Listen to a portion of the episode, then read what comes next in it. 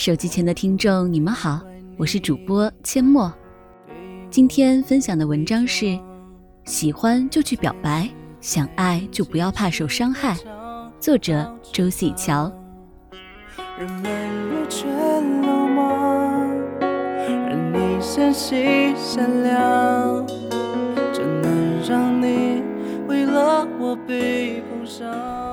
阿乔，我和周然在一起了。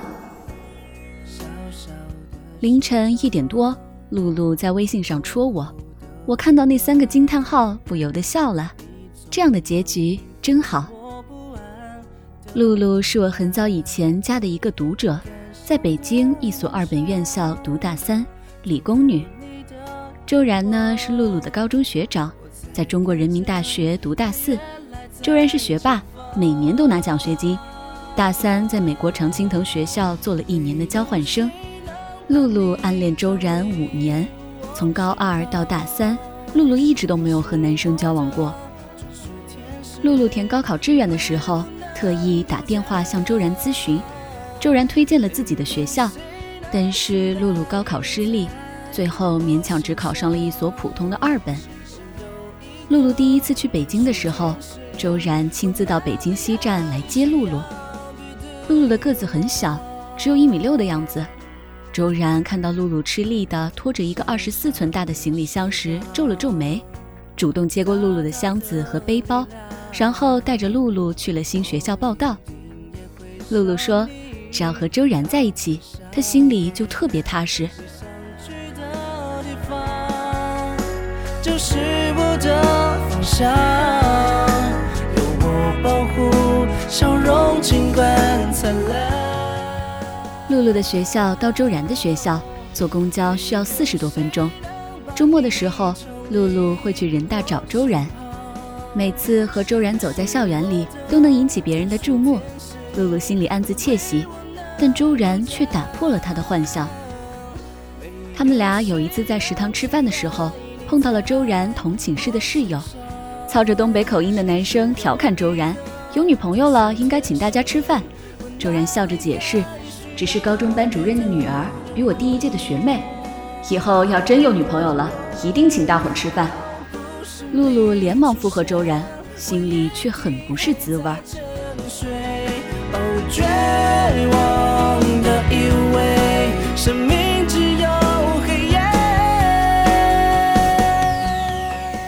露露是路痴，却在周然的带领下，把北京的景点游览的差不多了。露露有时候也对自己和周然的关系感到不可思议。周然会带自己出去吃饭、看电影，生日的时候会给自己买礼物，遇到学习上的问题，第一个想到的就是找周然。在外人看来，他们无疑是一对模范情侣。但是从大一到大二一整年，周然和露露的关系一直不温不火。周然是摩羯座，对很多事情都很淡漠。就连感情也很慢热。周然班上有个女同学，从大一开始就对他穷追不舍。露露见过那个女生，无论是外貌还是身材，都是男生选女朋友的上等人选。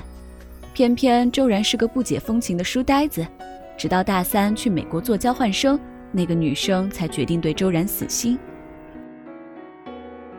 露露曾经旁敲侧击过周然，为什么大学一直没有找女朋友？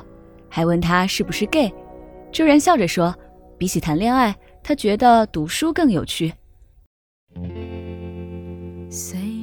露露一脸无语地看着周然，她发现周然好像对很多事情都表现得很淡然，即使是被露露调戏成 gay 也无所谓。或许他真的是对爱情免疫吧？露露这样想着，又觉得自己的暗恋有点可笑。周然离开北京那天，露露去机场送别。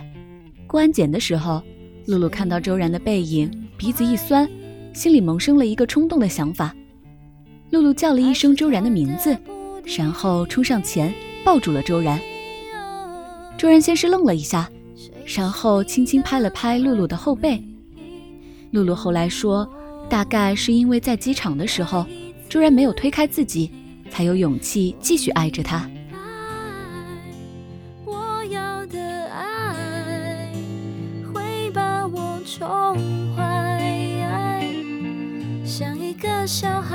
只懂在你怀里怀你要的爱。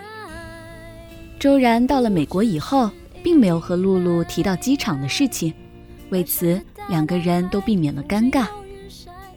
周然在美国做交换生的这一年，露露和周然依然保持频繁的联系，除了电话和短信，偶尔也会开视频。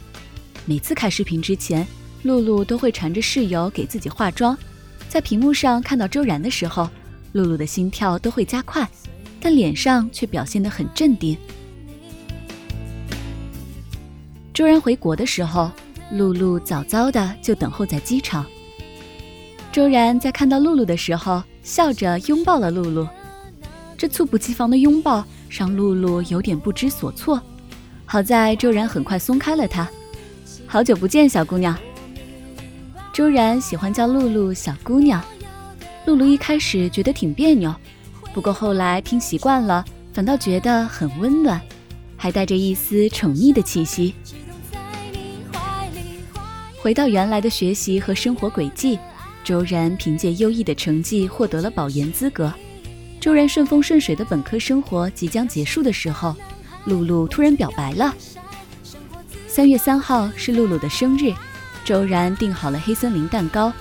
周然和露露的室友一起给露露庆生。许愿的时候，露露突然当着众人的面跟周然表白了。周然一脸讶异，没说好，也没说不好，只说第二天给露露答复。这个二十一岁的生日过得有些尴尬。我问露露是怎么想到在生日那天跟周然表白的，露露说她就是想赌一把，成与不成都算是给自己一个交代。露露还说，要是周然拒绝自己也没有遗憾了，她的青春本来就是因为周然的存在才变得多姿多彩。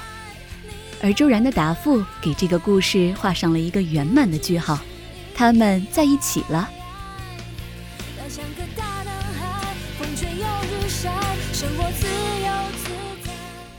我没有问露露周然为什么会答应和他在一起。爱情有的时候真的无法用道理来讲清楚，能在一起就是最好的结果。有人说，比起恋爱，暗恋或许会更好，因为暗恋只是自己一个人的事，没有开始就不会有结束。暗恋固然美妙，但我认为必要的时候。最好还是把自己的感情告诉对方，坦白不仅意味着结束，也有可能是一种新的开始呀。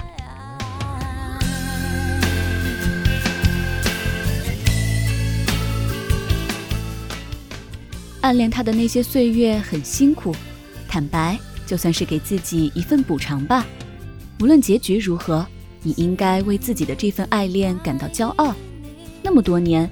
你一个人单恋着另一个人走到今天，真的很不容易了。所以想爱就不要害怕受伤害，你的勇敢或许还能为你减少几分遗憾呢。最后，愿每一份暗恋都能被温柔以待。如果不能，就请放下痴恋，重新寻找适合自己的那个人吧。